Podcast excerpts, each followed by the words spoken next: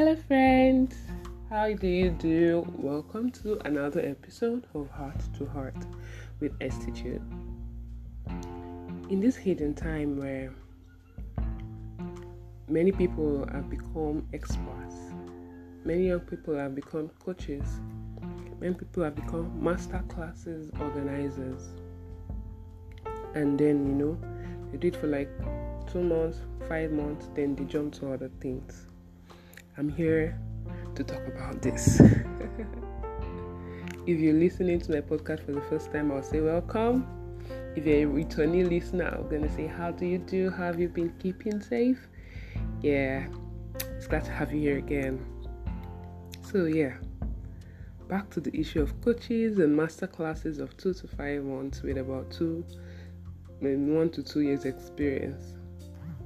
You know, the thing is today people just um, learn a skill maybe like one month in short sometimes in like one week they begin to be expert in that skill and they start organizing events around the skill. I mean it's awesome to organize events it's awesome to empower people but i want to speak to excellence. I want to speak to becoming a master in what you do today. You know focusing on the long term you know, and growing to be a person that they can call a legend in your field, in what you do.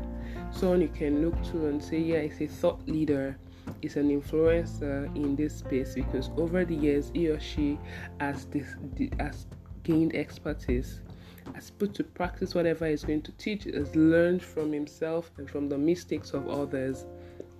So I want to speak to excellence. I want to speak to not going beyond just enough you know?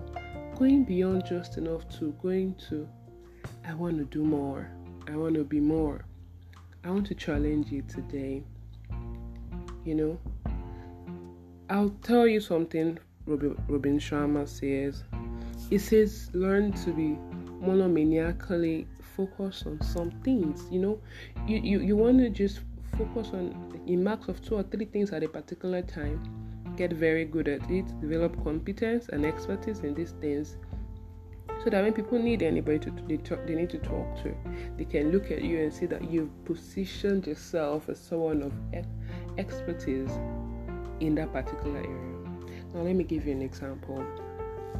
Um, in this age and time when people are becoming like relationship coaches life coaches um, and they really don't have like so imagine you're 18 years old you're in school and then you're already a relationship expert I mean, how many relationships have you gone through, or how many relationships have you been able to observe in the real sense of it? Or you become even a life coach, and then people have issues, and you're giving them insight, but your insight is coming from a place of very minimal experience. You won't be able to offer full value to these people. So today I just want to talk to you about, you know, building expertise, going beyond just enough and focusing on being more. Right? So it starts from something. You need to know, okay, what do I want to achieve? You know? So if it's that and I'm sure your goal is not just to be like a masterclass organizer or a um, what you call it now, or just a coach without um, without value, right? You want to know what I want to achieve. Then who are the people that I want to offer value to? You know, so people know, it's fine. Just gain expertise within a week or two. You learn this particular skill. Maybe it's um, how to knit or how to do graphic design. And within two weeks you're already an expert. You know what i'm talking about. And you're already going to train people. Now this will limit first and foremost your clientele because it's not everybody that's going to come learn from you because of your years of experience. Your clientele will then be limited to people that have had no experience which is also fine if that's your goal. Or you're looking to reach out to people that they want to see someone who has had experience, who has tried and probably failed at some of these things and knows what the clients want. Do you get? So you want to know who do I want to target? And I think it's always good to target like the best, right? Or it's good to target people that you know that would value what you do, right? So I think that's very important. So know yourself. Clarity, self clarity is very important. You want to ask yourself, okay, so now I've learned this skill. How can I put it to practice? Can I use it to do something first?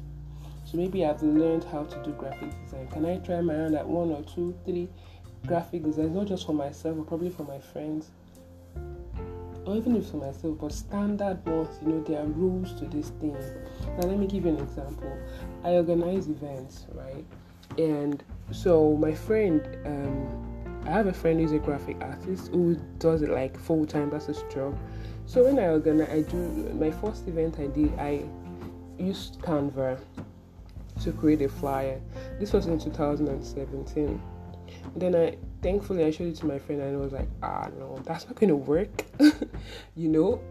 And he had to like pick up that design and totally transform it. From him I learned there are several things like looking at the white space, looking at the alignment, looking at the font, looking at all of that stuff to ensure that my designs are on point. Now imagine that because I can use Canva to do like my blog flyers, I can use Canva to do certain stuff. I don't feel like, oh yes, I'm a badass graphic designer. I can design anything. Whereas I've not learned the basics of graphic design. I'll just be putting myself putting myself up for failure because imagine I'll do that um, flyer. I will then take it to social media and people will be like, uh, well, oh nice event, but you know my flyer is not attractive enough it doesn't it doesn't it doesn't have that potential to draw people that i'm looking to actually draw to my event so it's important that even as you learn you want to ensure you grow and you groom yourself right before you begin to call yourself an expert now over the years i've been, began to learn more about design I began to learn, oh, this is what something should look like. This is what it shouldn't look like. But it, I'm still not going to call myself an expert because no, I don't do that professionally, or I don't even do it every time. Just I just do it for myself. However, there's also a flip side to that. So talking about like website designs.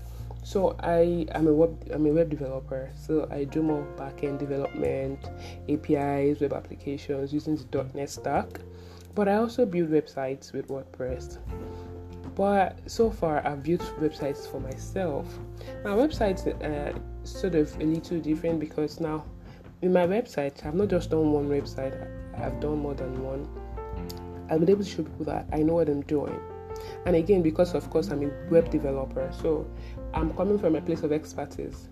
I've been writing codes for like five years now, even more. Started writing codes officially like professionally in 2013 before I graduated from school. So I mean, so that's a lot of time for me to have learned some things that I've put into my website. I still don't call myself like a WordPress expert, even though I'm beginning to now build sites for my friend, my friends, right? I still, cause, but of course I'm, I'm, I'm not just I'm not a beginner now, so I'll call myself like an advanced person. So you know, being able to know where you are, it also helps you to learn more now imagine you're a developer and you, you just started coding for about two years and you're going to interview at an enterprise eh, at an organization, a big organization where they do a lot of development. So you've been coding, let's say you've been doing JavaScript, Node.js for two years, and they're asking you what's your level of ex- expertise, and then you go, oh, I'm, I'm, um, I'm a nine over ten. And then they begin to shoot you questions of a 9 over 10 expected 9 over 10 person and then you're just babbling. You just put yourself up for failure. I mean it wouldn't hurt if you say oh, i'm a 7 over 10 i'm a 6 over 6 over 10 it just shows that you know where you are. And you show that even with my 6 over 10 i'm very very good. Instead of just so, so this is because i've been at interviews where people say oh they are 7 over 10 and they begin to interview them and they're like i'm like no bro. You put yourself up for this right? So you need to be able to, you know, know where you are, do self analysis, and have self clarity. Then you need to aim for personal mastery. I mean by personal mastery? You need to aim to, first and foremost, be the best version of yourself. You want to give to people, you must first ensure that you've developed yourself. You must ensure that you are in a place where when you're giving, you're not giving from an empty vessel. You want to ensure that you've worked on yourself, right? So, whatever you're looking to offer, whatever skill, there's a place of first ensuring that you are good enough, you have enough expertise. So, for instance, I want to um, do a speech on goal setting. Now, I would do that speech comfortably because, first and foremost, it's something I've practiced for so long. But now imagine that I've not practiced it for so long and I have to give a speech on it. That means I have to go do a lot of research. I'm not just going to say, oh, well, it's not goal setting, I can do it, I'm just going to come speak. No, you're going to put in a lot of work. You have to ensure you do your research. You have to understand who your audience are. You want to know, okay, how do I ensure that I deliver value to the people that will listen to me? You know, you, know, even if you know a lot, even if I've known a lot, I still have to do my research right i don't want to i don't want what i'm trying to do today is just show you that don't assume that you know it all or and then you're just good enough you have to ensure that there's a place for personal development you know the principle of CANI, as, CANI, I always say, the principle of continuous and never-ending improvement. It is very critical. It is very, very critical. You can uh, you can just wake up and say, "Oh, I'm good enough," "Oh, I've got 40 years of experience and that's enough." No, you're going to start drying out because if you don't keep learning, you start dying. So, how are you going to ensure that you keep learning? How are you going to ensure that you keep adding value to yourself? The more you add value to yourself, the more you're able to add value to the world. So, personal mastery is very, very critical. You know, and then to achieve personal mastery, you also need self discipline. You need to be able to to, to, to, to put your body on that in such a way that, you know, when there are times when you just want to laze around and then you remember, oh, I've got a greater goal. I got this task I need to complete. Fine, you need to rest, but when you're done resting, you're not going to uh, just just laze around, you know, just doing nothing. You have to be self-disciplined to be the best in your field, to be the best in what you do. So at work, you want to aim to be the best in your career in any space you are you want to you want to aim to be the best you want to push yourself you want to go the extra mile. You know that's the way to stand out. Everybody would do normal. But for you you want to tell yourself that just enough is not enough right? I want i will say that again. Just enough is not enough how much more are you going to put in? How much more are you going to put in so that when you when you when you're coming with your with your colleagues you, there's something that makes you stand out. You've worked on yourself you're delivering value and then you're going the extra mile. That's what even makes you ready for your next level.